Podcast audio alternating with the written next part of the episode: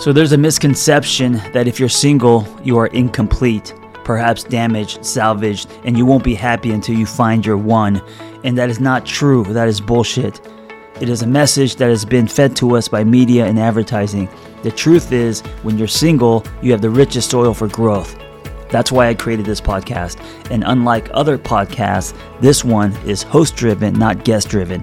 That means I will be rotating health and wellness experts three times a week to give you the giant box of wellness crayons, not just the primary colors, so you can start building a meaningful life. It's time to give singlehood a cape.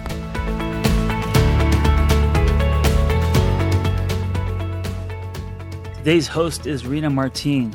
She was a Los Angeles County deputy district attorney for 14 years, where she specialized in sex crimes, child abuse, and domestic violence cases.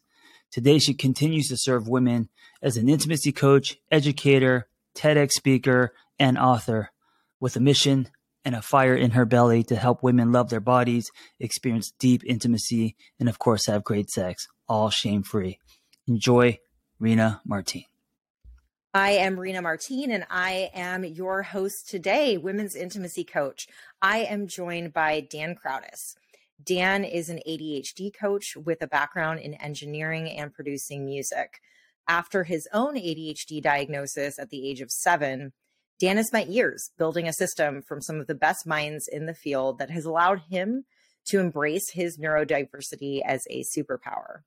He now helps ambitious adults with ADHD do the same and transform their big goals into big results.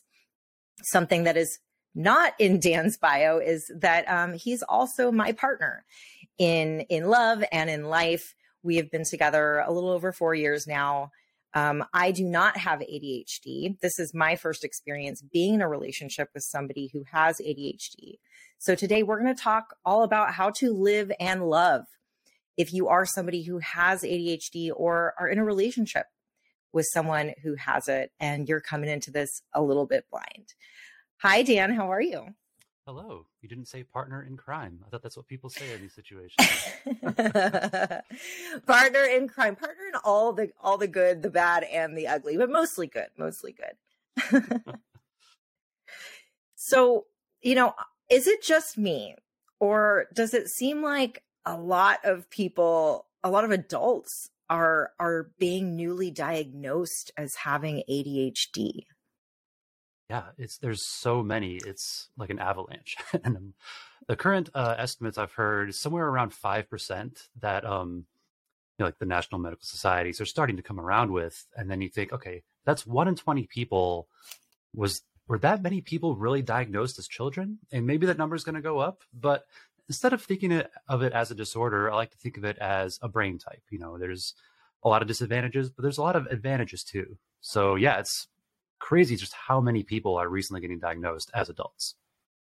I mean, I'm seeing this within my own practice too. I'm seeing more and more um, clients who I'm working with who are saying to me, "Oh my gosh!" And I just found out I have ADHD, um, and so I do want to talk about what what ADHD is in in just a moment. But what I'm seeing is that people are getting this diagnosis and perhaps being prescribed some medication but after that, they're not really given a lot of tools to to start changing their life to accommodate the fact that their brain works a little bit differently than a neurotypical brain. Um, what what are you seeing in in the space as people are getting newly diagnosed? Well, if you think about it, this brain type has been around forever, and I read a book once that like compared that saying like this is the hunter brain as opposed to the farmer brain. So if you're newly diagnosed and you're wondering like, do I have to do everything differently? Not really, because you've lived with this your entire life and you've already created some kind of coping mechanisms. So you know you're different, not necessarily that it's going to hold you back in all these different ways. However, in the modern world, especially being a knowledge worker, office worker, whatever, that doesn't really fit in naturally with the ADHD brain, where you always want to be pursuing new things. You want to kind of go with the moment. And yeah, it's hard to live in modern society like that. Uh, so yeah, ADHD, attention deficit hyperactivity disorder. You can either be the inattentive type, where it's just hard to pay attention, combined type, where you have hyperactivity and inattentivity, or the more rare, pure hyperactivity type. So hmm. yeah, like how exactly do you live your new life if you're recently diagnosed is figure out what you've been doing that has been working and then try to identify some things that have been challenges for you and think like, oh, okay, what can I use by researching ADHD that's going to help me figure out these things in my life that haven't been going as well? Like, and also if you have some story that you've already been telling yourself or other people, like, you know, I'm just always late to things. And that can be mm-hmm. pervasive, mm-hmm. but keep you from improving that. So maybe re-examine some of those things that you kind of took for granted that oh i just always do this and they are like okay if this is adhd maybe there is some system some solution out there that i can start doing differently and actually change that Mm. I, am glad that you brought up the the example of being late um, because I think this is a nice entryway into okay, what does this look like in real life? Um, I I know you've said that I'm the most punctual person you've ever known in your entire life. It's true. Uh huh. true story. True story. Um, and and you have had to create systems to become more punctual, not because of me, but in order to to be in relationships. You've created systems that predate me um, on on how to accommodate the fact that that naturally speaking, time works a little bit differently in in your ADHD brain. So, what does that look like? How how do you show up as a partner with ADHD if you are in a relationship with somebody who, like me, is kind of a stickler for time? Right. So I'll start with uh, a much lower level answer because I find this really fascinating. If you think about how does the brain perceive time, it's a very kind of abstract thing. And with the ADHD brain, it literally will perceive time differently. And the perception of time is closely linked to memory and working memory. And of the parts of memory with ADHD, it's really the working memory, that short term, what you're kind of holding in your temporary store before it goes to long term, that's affected. Long term memory isn't really affected much at all. So, yeah, that's why you have like the idea that half an hour from now and five hours from now kind of feel the same because the circuitry that measures that is a little bit faulty. So, okay, you accept that I have faulty circuitry when it comes to measuring time. So, you use uh, external systems for that. So, I have a digital timer I use quite frequently. Um, it's funny, I don't use it quite as much a- anymore than as when I got it a few years ago because some of it's becoming a little bit more natural, which is kind of funny how that happens. But um, all right, so let's get to the practical. Yeah, I used to be way more late than I am I was never like as bad as, you know, maybe some quote unquote ADHD people like to, you know, feel. But um, over the years, it's finding little things like the timer, you know, using calendars, using reminders. It's a bit cliche, and a lot of people newly diagnosed with ADHD get frustrated because they just say, everyone just says, use lists, use apps, use timers. Like, well, yeah, you build up to that. Like, what's one small thing you can start doing that'll make some small change. And then once you've mastered that, then maybe, you know, doing a more complex system, having your calendar a little bit more involved in your life. Uh, but yeah, like the more things that you do, they kind of add up, and then you'll gradually be a more and more punctual person. Hmm. So okay, let's let's break this down. Then you're saying use timers. So when you and I are going to hang out, say we have plans in the evening because, uh, and I'll let our listeners know that that you and I do not live together. We live around the corner from one another. So I'm not going to be the one who's knocking on the door um, in the other room saying, "Come on, Dan, it's time to go," because we live apart. Yes. So also don't do that. So, yeah, also don't be that person. But um, so so what does that look like for you? Are you literally setting a timer that's like, "I must meet Rena in 15 minutes," kind of thing? So I have a digital timer that doesn't have any functionality that says this happens then. But if I'm about to go, you know, like through a work block, and what I need to do when I do a deep work block is block out all distractions. You know, sign off all email, put the phone on do not disturb, or better yet, the phone in another room. Or one thing I love to do is just yeet it, throw it across the room so it hits my couch. But if you and Yeet, that's spelled Y E E T. Y E E T for you uh, non Gen Y or non millennials out there. that's me. yes. Yeah. So it's just counting down. So say like my next appointment meeting is in two hours. That's going to count down from two hours. And that's the one thing in front of me that's keeping track of that, so I can stay absorbed in my work. Um, if I'm on the mm-hmm. couch reading a book, then I'm just going to make sure that I like track that ahead of time and I'm able to keep an eye on a clock. And that's something that I was able to gradually develop after doing this for a while. So if you're starting off, you might want to be more explicit with it, you know, and maybe you do set timer, set a timer or alarm on your phone. Just make sure it's out of reach. So there's lots of tools available. I would say just pick one at a time, figure out something that works for you. But um, yeah, be careful of a being too complex or b relying too much on your phone because anytime you pick up your phone to try to do something, it presents so many other distractions that it might cause more problems than it solves. Got it. Got it. So, what would you say has been the biggest sticking point in our relationship that can be attributed to the fact that um, I don't have ADHD and you do? It's a tough question because I have usually dated uh, people without ADHD. So, mm-hmm. and a lot of uh, times I do see people with ADHD kind of coming together with that, and it's a natural thing. So for me, I don't really have um, an exact answer for that. But uh, in general, just talking about relationships is knowing that you're going to need variety, you're going to need spontaneity.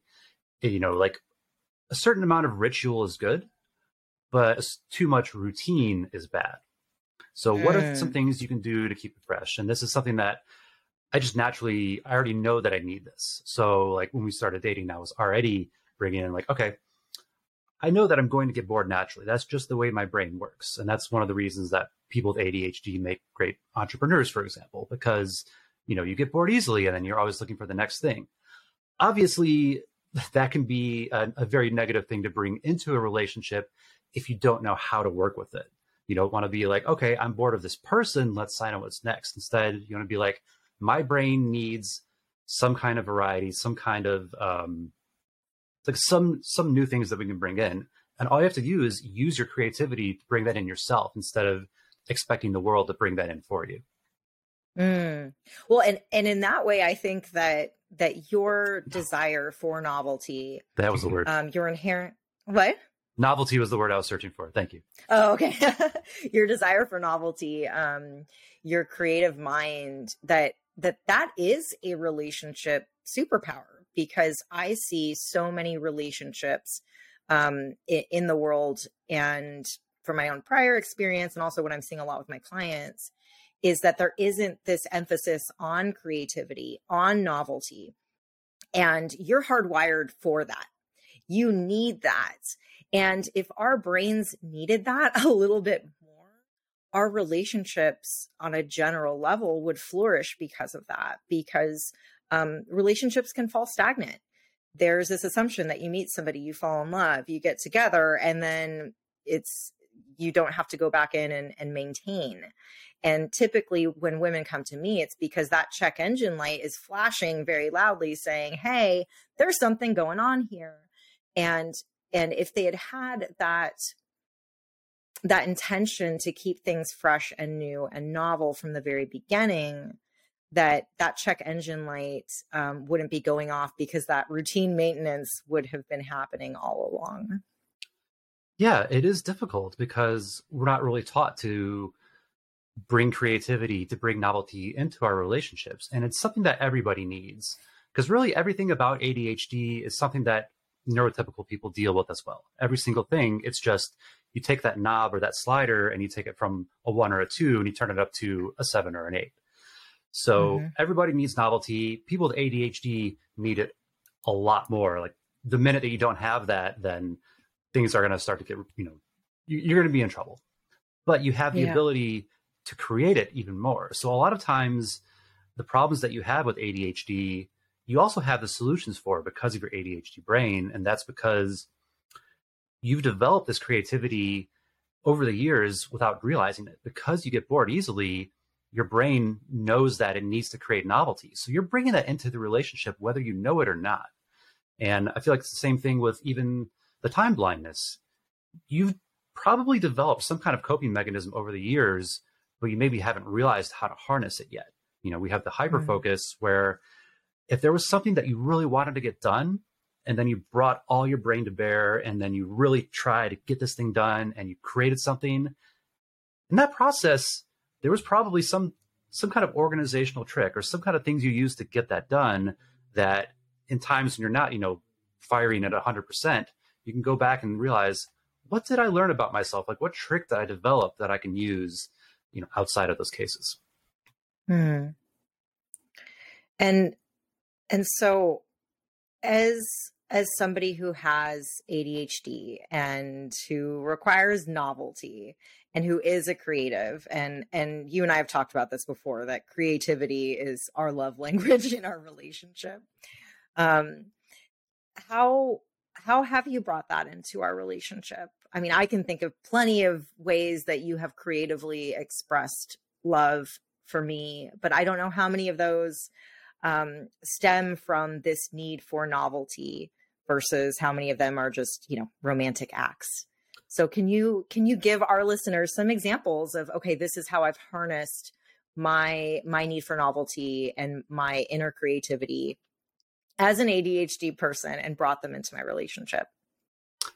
Yeah, I think there's two different things there. There's using your creativity for romantic gestures, which is going to satisfy that need to have done something well, to be loved, to be accepted for your own work. And then there's also using your creativity to bring just novelty in how you spend your time together. So, for example, for Valentine's Day this year, had a random idea that I was going to make these little tiny love notes. They're about you know one and a half inch square, and hide them all over your apartment. And I think there's still some you haven't found almost a year later. um, but that wasn't something that I planned for a long time. It was just this idea that popped out of nowhere. And I think you know if you're the person with ADHD, you're going to have all these ideas popping into your brain all the time because you know the the reason you get distracted is that your brain is literally resetting five times more often than a neurotypical brain. The downside is it's really hard to focus with that. The upside is whenever you have that blank, that's where ideas pop in out of nowhere because you don't have the thing you're focusing on that's going to keep that idea away. So, anytime you have these ideas that pop in about something to do, have a way to capture that, have a way to write that down so you can remember it later so you don't forget it because that working memory, remember, isn't um, 100%. So, that's really how you harness the, uh, that particular superpower as far as creativity with stuff to do together, that's what the, the same kind of thing. Like, you know, realizing that, you know what, I'm a little bit bored with how we're spending, you know, this particular week. Maybe there's something we can do that's out. And then, you know, maybe that could just be a discussion be like, hey, do you know of anything like any music things coming up? I've been in the mood for that. Or you just start searching for that on your own. Or, you know, maybe you could take like a night at home and then instead of doing X, we're going to do Y. It doesn't have to be this big, uh, super creative thing. It could just be change because it's really coming down to change. You could go from, hey, instead of just doing Netflix and chill, we're going to watch an old black and white movie that we heard about that's supposed to be really good. mm-hmm. Yeah, I, I'll, I'll think of um, something that comes to mind for me that we've done a few times that that you kind of started was going out for dinner somewhere in Silver Lake. We live in Echo Park, so here in Los Angeles, Silver Lake is is the next neighborhood over. And going out to dinner and then walking to a bar for a little nightcap, sees, And and that's that's nightcap for those of you who are not in this relationship. Um and and you bringing out index cards and instructing me to fill them out a certain way and and you would do the same and and we've done that a few times now so um and i don't i don't want to play what's in my pocket but can you remember what some of these prompts were that that you would give for us to to use on the cards yeah it was uh, some stuff like things we're grateful for with each other there was i think like sexual things you wanted to try there was. Yeah, those are the only two I'm remembering off the top of my head. But even that, that wasn't like some grand plan that I've been scheming forever. Like, oh, I'm just thinking about romantic stuff all the time. It's more of just, oh, it just popped into my brain one day, and I'm like, oh, I'm just gonna note that down for later. Yeah, and it's not this right. huge thing that takes a whole lot of effort, and you don't have to be wired in or feeling guilty if you don't do some of these things. Like, oh my god, I should be thinking of romantic stuff all the time. Like, no, no, just like all the little silly ideas that pop in your head, just snag one of them off. And if it seems kind of dumb that are like over the top, you want to do it, like try it out. I be, might be surprised that the little gestures like that can go a long way. And it's fun. It's fun for both of you. Well, and that, that I think is the point is that, you know, going out for dinner and a drink um, seems like a pretty standard date and how just this one little addition to it the single act of bringing two index cards and two pens out with you and saying, Hey, let's go into the bar for our nightcap and sit separately and fill out these cards. And I'll write down, you know, three things I'm looking forward to trying with you sexually in the next six months, or three things I'm really grateful, um, grateful for in our relationship. And, and we'll each fill those out. And then when we're, when we're both ready, will come together, enjoy our cocktail and and share our cards with one another and allow the other person to read it, to feel loved and then to take the card home as a memento from the night, but also a reminder of where we want to be going in our relationship or what we're currently really grateful for in our relationship. And and that I think is the beauty of the way your brain works, Dan, is that that simple act of bringing out the two index cards and and two pens comes very naturally to you. Um, and so I wanted to offer this as a suggestion to other people who are like, okay, yes, I get it. I know I need to do something new in my relationship, but what? Do that. Yeah, it's super easy. It's surprisingly how easy it is to take something that could be considered mundane and elevate it with just a little bit extra. For example, you know, one of our first dates of going see the Christmas trees in Grand Park and then going for dinner afterwards. And I, don't remember exactly where we went after there, but that was all a big walk too. So by making that a surprise, it's like, oh, I'm taking you out. And instead of be like, oh, we're going to do this and then we're going to do dinner. It's like, no, we're going to be dropped off here and then we're going to go on an adventure. And just thinking of it as an adventure is going to change your own mindset. And that own, it's, it's going to be so apparent that you're thinking of it that way. That's going to make the other person in the relationship more excited too. And I feel like that energy just can kind of exude out. And I think just thinking of it that way makes a really, really big difference, you know. Yeah, it's it's mindful. um, you know, I was I was talking to someone recently who was like, Yeah, my my partner, he'll buy me he'll buy me expensive jewelry and he'll buy me this and he'll buy me that. But you know, in, in all the years we've been together, he's never actually written me a love letter.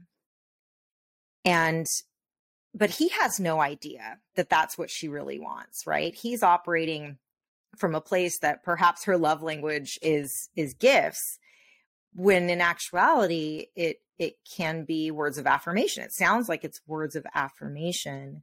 Um, and what I've seen in in our relationship is that with creativity set as the love language, it kind of spans all the different conventional love language categories because you will surprise me with like little gifts. You will write things for me. You will surprise me in many, many different ways when it comes to touch or quality time together. But it's it's the thought that went into it that means so much more to me than than the monetary component if that makes sense. I think there's a lot of men that in particular, you know, I'm stereotyping here, but that overthink these kind of things and they don't do the grand gestures because they think they're way grander and they're way more difficult than they are. Like love notes, for example, just get out a pen and start writing, you know, and it's probably going to be dumb. It's not going to be poetry, and that's okay. It, it really is the thought that counts.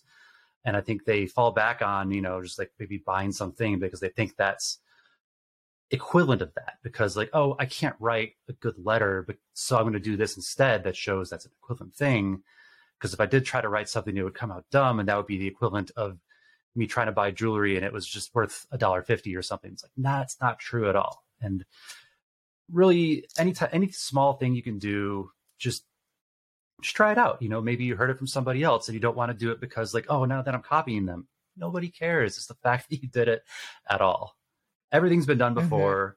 Mm-hmm. It, it, just creativity in general. I mean, people get so worked up, like as a musician, like, oh, I don't want to copy this. I don't want to sound like that. You're going to sound like somebody before. And I think that's very true for any love language type thing is just copy, do dumb ideas, do small things, even if it doesn't seem like it's enough, it'll be enough.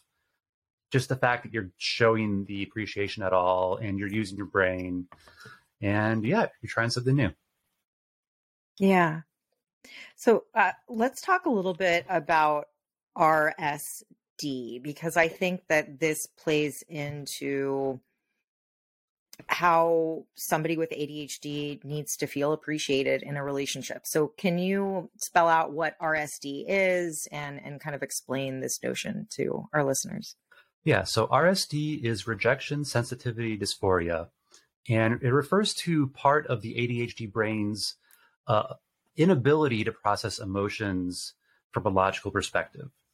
So I won't go into like the specific neuroscience about it, but what what really happens is that if you're upset or feeling rejected in some certain way, you're not going to be able to just turn that emotion down with your logical brain right away. Like it's going to take a cool down time. And to a certain degree, there's no way around that, but that's difficult, especially, you know, you get to a point where you think you've quote unquote mastered ADHD, that's still there because that's a, a, literally a physical reaction. So, okay, you know that this is a thing, you know, it's established with both people in their relationship that if you're feeling rejected, you're going to have this intense emotional reaction that's going to last a certain amount of time. So, what do you do about that? Part of it is fighting mindfully, so to speak, where if you have a disagreement, do your best to air that out, maybe early in the day when you're both feeling calm, um, before you let things blow up, you know, kind of be proactive about a small thing before it grows into a big thing. At the same time, don't sweat the small stuff. And that's, I think that goes with having disagreements in relationships in general, wouldn't you say? Of A, don't sweat the small stuff, and B, don't ignore the big stuff? Yeah, I am. Um, yes, yes. And I mean, I think you and I we we have different preferences when it comes to how we resolve conflict. Um, what I'm hearing is that the ADHD brain is prone to being overly sensitive to rejection, more yes. so than the neurotypical brain. So, um, any sort of criticism that I send your way because you have ADHD, it's going to be amplified a ton compared to somebody who doesn't have that. Yes, but so, we have the ability so think, sometimes mm-hmm. um, to overcome that. And it really depends on the timing because how much is your logical brain in control? Like, how good are you feeling at the moment? And when you have something that could be interpreted as a criticism, how can you phrase that so it doesn't seem like a criticism? It's just that, like, oh, this is the two of us and we want to get better about this.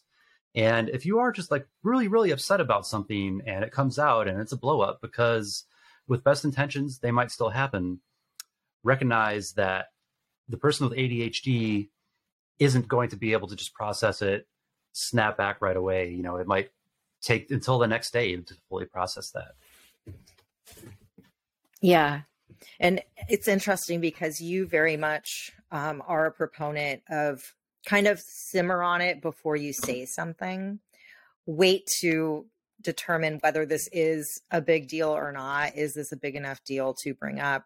Whereas for me, as somebody who, um, historically speaking, I would hold a lot of stuff in for a long time and then explode.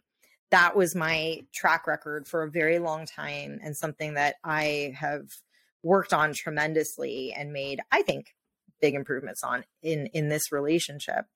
But it's been, I would say, a, a real balancing act for us because I I'm I'm improving at saying things in the moment, whereas you tend to ruminate on things and wait a few days to bring them up and so we we butt heads when it comes to that sometimes so what what's the solution there say someone's listening they're like yep that's me and that's my partner not to say that you and i have mastered this but but what what is the way to honor that our brains function differently and that i may need some sort of resolution and closure sooner than you do yeah, I don't think this is the kind of thing that can really be generalized.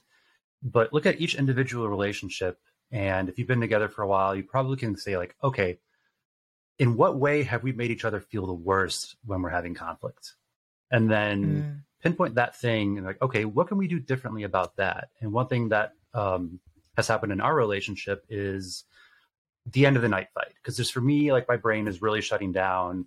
My ability to process things is way lower and then, you know, if you're if we're blowing up about something like towards the end, like I just don't have the the logical uh, capability to process that and then overcome my emotional brain the way I would earlier. So, you know, and that's one small thing that way. That might not apply to everybody because a lot of people with ADHD are very much night people, and I realize that I'm against the curve when it comes to that kind of thing. Um, yeah, it's just what is the one thing that is causing the biggest problem and then just attack that. And then once you feel like you've improved on that, all right, what's next? And then just kind of go from the bottom of the barrel, the worst things, and then start hitting them one by one. So if you have any specific mm-hmm. example, I can do that. I know that wasn't uh, very concrete. well, I'll say that I think our use of check-ins has been really helpful. Yeah. Um, that comes so, with being proactive. W- mm-hmm. Mm-hmm. And and check-ins are are a, a, mindful time that you come together and you can pick how frequently you want to do these. You and I typically do them at the beginning of the month. So we're, we're due for our December check in very soon here. Um, but we sit down and it's a very safe space to bring up any kind of grievances that have come up over the last month something that is so small that in and of itself you might feel like, ah, this wasn't a big deal. Is it worth bringing up? The check in is the time and place to do that. So I feel like, you know, now four plus years into our relationship, that's how we've managed to strike a balance between not shoving things under the rug, but also letting things ruminate um, and and not reacting, but but having a dedicated time and a place where we bring things up. Mm-hmm. And we're not perfect at it by any means, but but I think check-ins are really helpful. It's something I recommend to to couples, whether or not you are neurotypical or neurodivergent. Um, and you can have subtopics within your check ins. Like, all right, let's talk about sex. Let's talk about finances. Let's talk about shared household duties. Let's talk about um, how we're each feeling about the amount of quality time we've spent together, about where what we want to do vacation wise for the rest of the year. So you can use these to create structure and dialogue amongst the topics in your relationship that tend to cause the most conflict and and do them once a month, do them once a week, do them once every two weeks. I mean, it's entirely up to you what you want that cadence to look like, but um, but having those check-ins i think is really helpful for us and i've seen it be helpful for other couples too one thing that's really important whether you use check-ins or not that i think we've been good with and that's one of the reasons that i think a lot of these things have been able to be easier for us is just the idea of not keeping score and that could be difficult for a lot of mm-hmm. people that you know once you bring something up the other person's like well what about this and the a disagreement or conflict has to be this back and forth where one person's trying to score points with the other or maybe there's something that you've been kind of simmering on that you weren't sure if you wanted to bring up and then once they brought something up and then you're like oh well what about this and if you're able to leave that behind this whole who's winning in the relationship who's cause each other more grievances? What is the current total there? And just think that, like, okay, if there's a conflict, it's me and you versus the problem. Easier said than done, but that's definitely what you want to aim for. Otherwise, even a check in, which is supposed to be the safest space, can quickly devolve into just blow by blow and back and forth. Yeah. And I want to touch on that a bit more. This idea of it isn't me versus you, it's me and you versus the problem. And I think the easiest hack in terms of talking about that is okay, we have this issue, X, whatever this this thing is. What are we going to do about it? Not what are you going to do about it, but what are we going to do about this?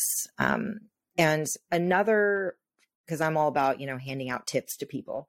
Another tip I really like that I've used um, that that you've used is saying, you know, the story I'm telling myself right now is so I I suffer from anxiety. So sometimes my brain will be telling me stories that I'm the logical side of me is like that cannot be true.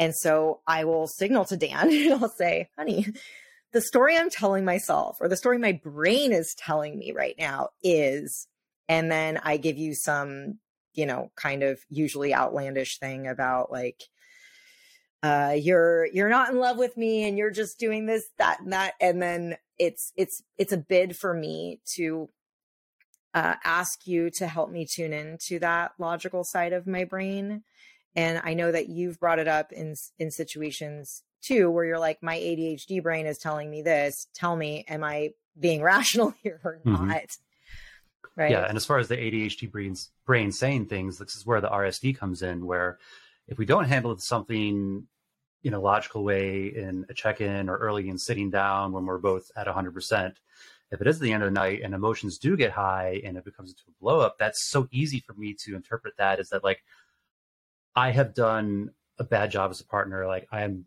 not a good person because like how could things get to this point? And then like once you get down that hill, it's just, everything starts shutting down and you lose the ability to do this kind of like positive logical processing that we're talking about. So it really is preventative.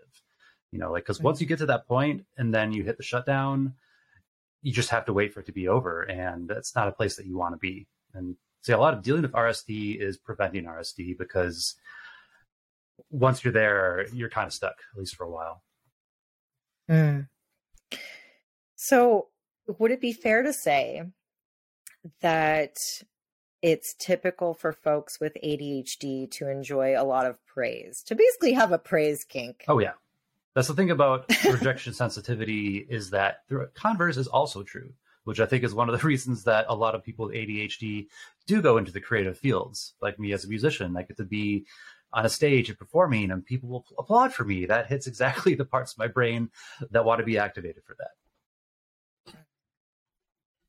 Yeah. Um, so, so I am mindful of that, of expressing a lot of gratitude for you, and and really um, telling you how proud I am of you often, and not that I'm just paying lip service, but I know that that expressing that to you um, lands differently. It's it's really important and nourishing for you as somebody who is neurodivergent. Yeah, and it's also really easy. Um, and this is necessarily an ADHD thing, but um, to be really hard on ourselves. And I think everybody in the world could use more of this, more gratitude. I, I don't want to say the word praise because it could almost feel condescending in certain ways, but yeah, just getting more positivity out there because usually the person that's the hardest on us is ourselves. You know, whether that came from something in our past, whether that's just a desire for excellence gone wrong. Yeah, I mean, if you're trying to do anything big at all, too, like you're like, oh, I'm never good enough. So to be able to get that from your partner is so, so important. So please, everyone out there, go tell your partner something positive about them today. If you do, if you take nothing else from this conversation, just do that.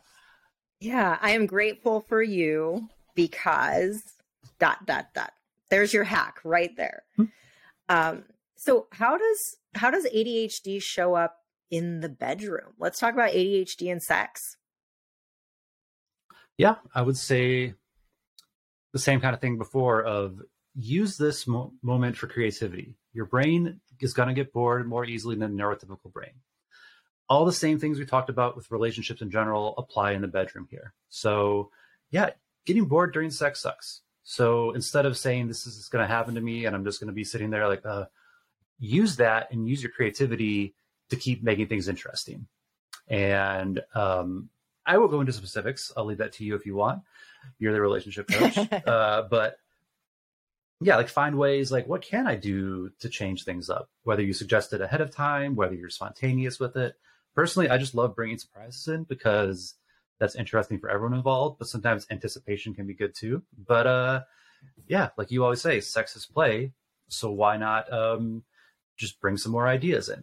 Try to change things up, make it fun. Yeah, and whether whether that be um, some some role play, which doesn't need to be some elaborate thing with costumes and scripts. It can be if that's your thing, but some some gentle role play um, bringing in a new toy, um, adding some sort of dynamic beforehand. I'll share a story which uh, I've I've already shared in an article that I wrote, so I think it's fair game for me to share here that during the pandemic. I uh, went over to Dan's house and he was expecting me. We were going to have a date night at his house during lockdown. And I got there and he was like, ma'am, are you here for your massage appointment? And I was like, huh, what? And I've got, you know, full face of makeup on. I'm wearing red lipstick. And then I was ex- escorted into the massage room and he had like, like nice massage music playing. Why are you sighing? Continue. Continue. But, but, but like, that kind of element of and I and you did give me a very nice massage. Yes. You did me, give me a very ni- nice massage. But that element of rather than being like, "Hey, do you want a massage?" right? Like just the extra step and of course we were we were doing some giggling and stuff and and we were keeping this light and this was fun and this was play but that extra step of um of creativity there. Like this is now a story that I will forever remember in a way that I won't remember a night where you're just like, "Hey, do you want a massage?" Right? There there was this um, ritual around it that that elevated it from just, you know, a a what could have been a very normal um, physical interaction to to something special. okay, so here's one way that the two of us are very different is that I'm pretty private and don't like to talk about a lot of these things.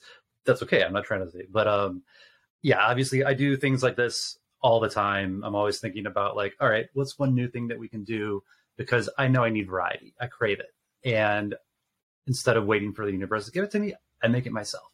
But the cool thing about variety, it doesn't mean that you always need to be doing the next biggest thing or need to be always getting more elaborate or like going down these crazy kinks that once you've established a variety of things that you've done, just changing it from things something you've done before. I mean, having like the simplest quickie and nothing's different and you're just you know like done in just minutes and then you do something elaborate the next night that's variety in itself and then you have mm-hmm. you know traditional loving sex and then you maybe just have like normal sex but maybe it's a little bit harder so to speak that's variety too. So it doesn't need to be this big crazy thing. Just once you've introduced, say, you know, you have like a palette of different things that you've tried, then it's easy to think about like, okay, I already have like 50 different ways that I can just transmute the different elements in, and then you enter in like one new element. Oh, now I have 100, and then another. Now you have 200, and if you don't think about it outside of the bedroom, it's easy for it to all kind of like fall into this rut of like always doing the same thing, the same things in the same order. So all you have to do is just like change things around a little bit. And yeah, that's a lot of variety right there. Yeah. And I mean, I like to say to people that even the most kinky sex can become boring if that's the only thing you're doing all the time. Exactly. Right. So what's the one thing if that you would want people to know if they are neurotypical, so someone like me, um, who's in a relationship with somebody who has ADHD. What's the biggest tip you can give folks on how to love people who have ADHD? I think always two things really, and I'm just going to say because we already talked about it so much, just anything that activates the creative part of the brain is going to be good. You know, whether like encouraging them to do things that are creative, like the little love notes. Maybe you do some of it yourself to pick that off. Maybe you do more stuff like playing games instead of always watching TV or movies. You know, something to like that's going to activate that part of the brain that like really gets them lit up. But other than that, I would say it's a give and take. So, say you're frustrated because you know they maybe they're always late for things. Instead of putting it all on them or all on you, for example, if if you think that you have to be bugging them and like setting timers for them, you know, that's point A. Or for them to be like, you need to fix this or I'm out the door, that's B. Try to find a happy medium where you're not doing it all for them, but you're also just not putting it all on them. It's like, how can we work together as a team to fix this? And sometimes it might be acceptance too, on that same note, where maybe they wait until right before they leave to pack for a trip if they manage to do it and still make the plane on time, and that stresses you out for because you were packed three days ago, just let them do it because if it works, it works. You know, if you're late for the plane, that's another story. But in general, if they have some kind of like quirks that they do that just drive you crazy, but in the end it all works out, try to find a way to live with it. Yeah, and I will say that is true story. I'm the person who packs very far in advance. Dan is the person who packs the morning of, and he never misses the flight. You know why and, though? And you know, I, if I tried to pack why, three days why, before, I wouldn't do it. I would procrastinate. I would get so stressed out. I would start beating myself up. Like, why are you not packing? Like, you have it on your list. It's not doing. You know, and I'm like, look, I'm gonna wait till the last second anyway. Why don't I just shortcut all that stress and self blame and anxiety?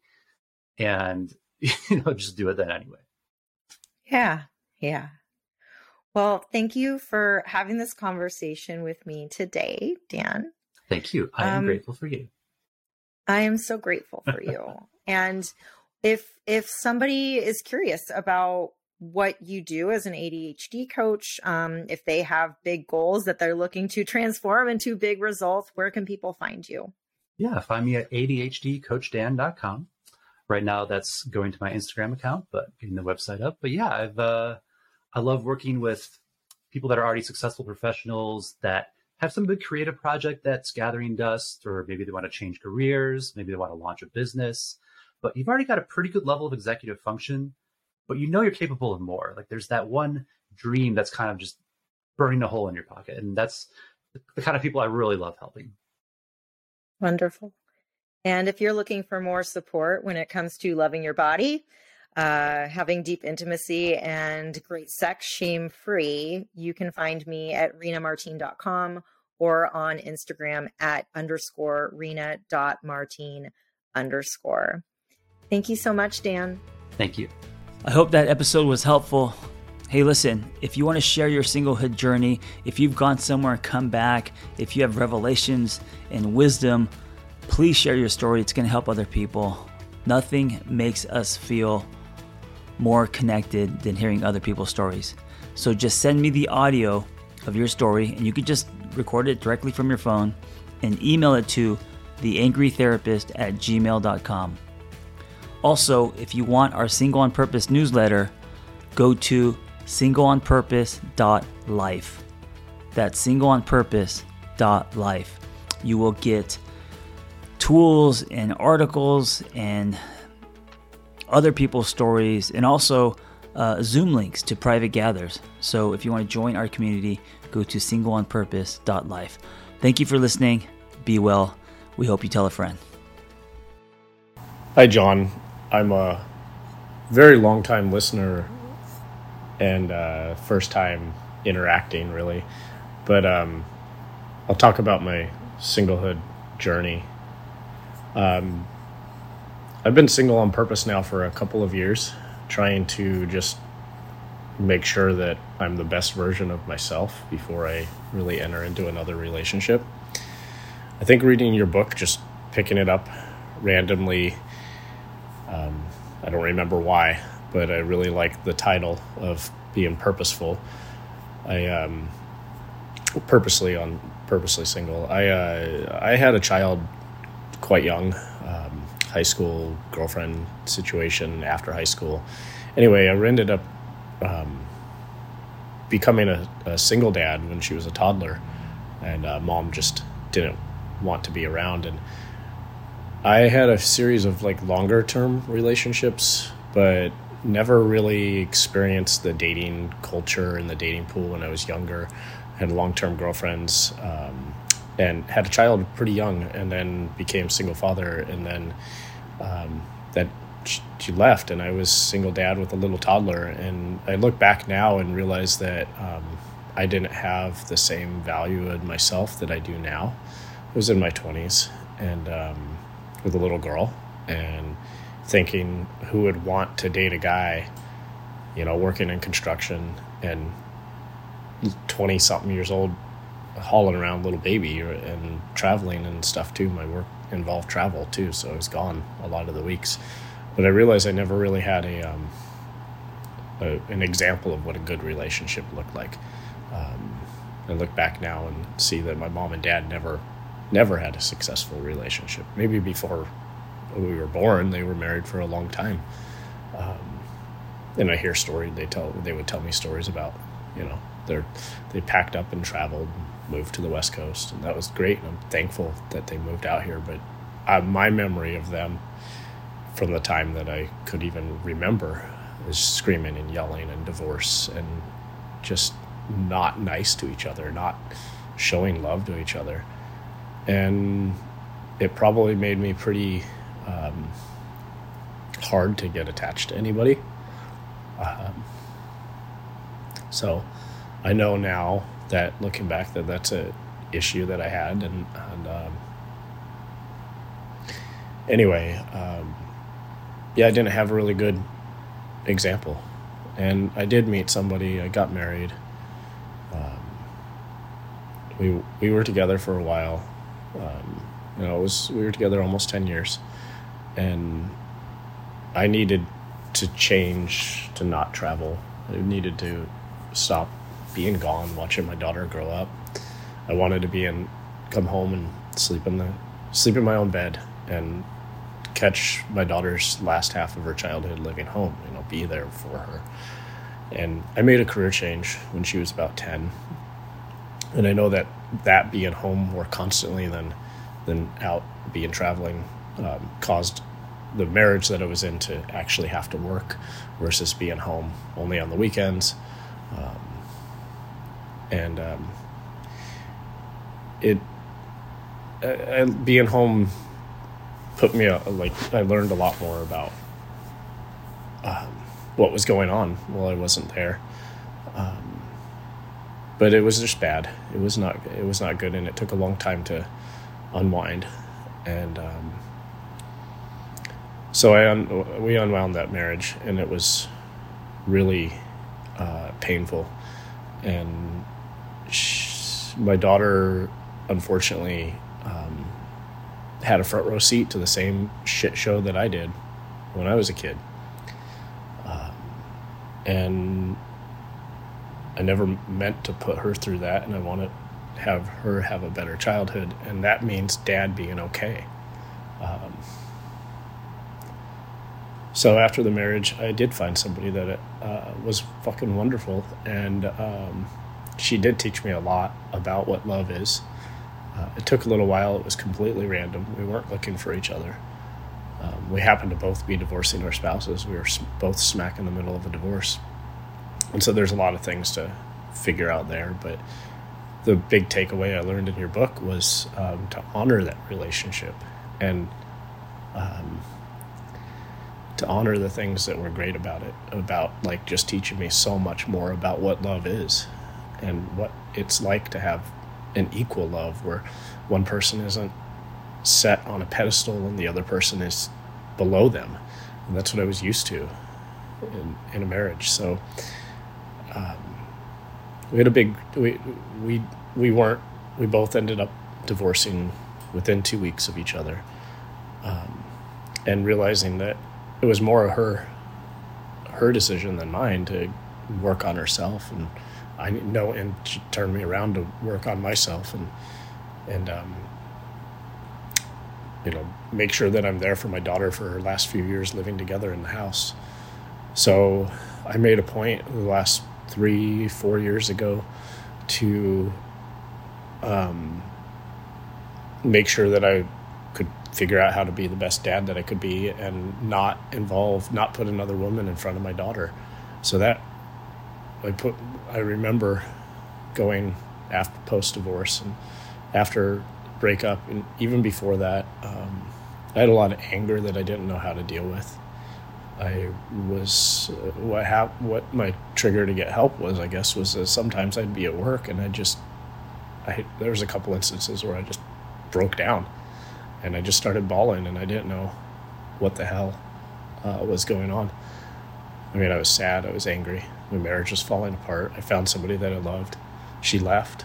Um, I'm I'm here raising this teenage girl that's also very angry and pissed that she's lost two moms now, and I'm the only one here that's in front of her. So she's taking her anger out on me, and I. Um, it, it just created a situation where I have to be single. I have to um, not involve, not put in, not try to put anybody else in front of her, not try to get into any kind of relationship. Well, I know that I felt like I was pretty fucked up. I felt like I was pretty, um, my own self worth wasn't there.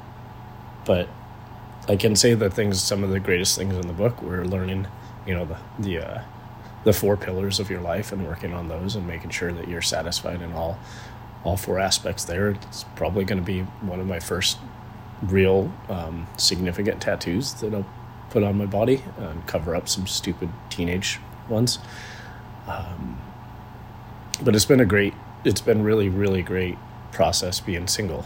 Um, I've now been able to say no to more and more, where and I can see um, a lot more issues that aren't going to a, a lot more incompatibility and a lot more um, times when you know I, I know that superficial feeling of just a sexual attraction and that would be great but also you know the the shit show that comes afterwards when you have to actually work through some things um,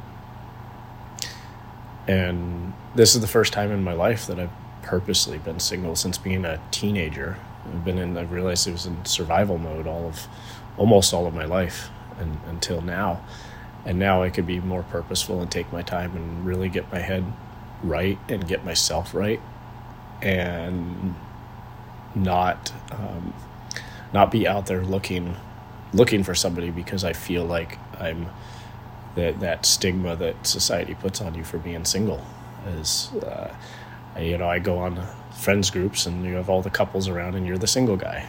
Um, so it's it's been quite fun. Um, now I've learned to enjoy it and embrace it. Um, I started traveling randomly one weekend per month when Corona um, started coming out of Corona and we could book plane tickets. And I would take my daughter on a lot of trips. And then I went on a lot of trips by myself and started to go on myself. And I just went to Europe for uh, a month on my own. And I happened to ruined my phone halfway through, and it was the best thing ever. Um, I went to no communication, no technology, and traveling through multiple countries and carrying a map and asking strangers for directions. Um, and it's just been really, really good. And I finally feel like my daughter has moved to college and I may be ready to start dating again. I don't know, but I don't want to be out there looking for it because I find that the greatest the greatest love that, that you're gonna run into is gonna be on, on completely on accident. It's gonna be a collision. It is gonna be something that maybe builds. You know that you sense that spark right away, but maybe it's not the same bonfire that it was attracted to earlier. and maybe it's just a small spark. But anyway, I just wanted to send do this little voice note and um, and tell you I'm really really thankful for for the book. The it's sitting in front of me now. It's still a regular that I go back to, and um, I just randomly pick it up sometimes and, and read a couple of pages in the morning and realize that you know the there's a lot of really good good stuff in there, and I, and I've given it away. Um, I've given it away to a lot of friends that have gone through breakups or different points in their lives and you know i'll actually probably give it if i start dating anybody i'll actually probably give it to them and uh, see how they take that. Anyway, thank you. And I just wanted to let you know that um, your work is great and I'm really uh, appreciative of it. Thank you.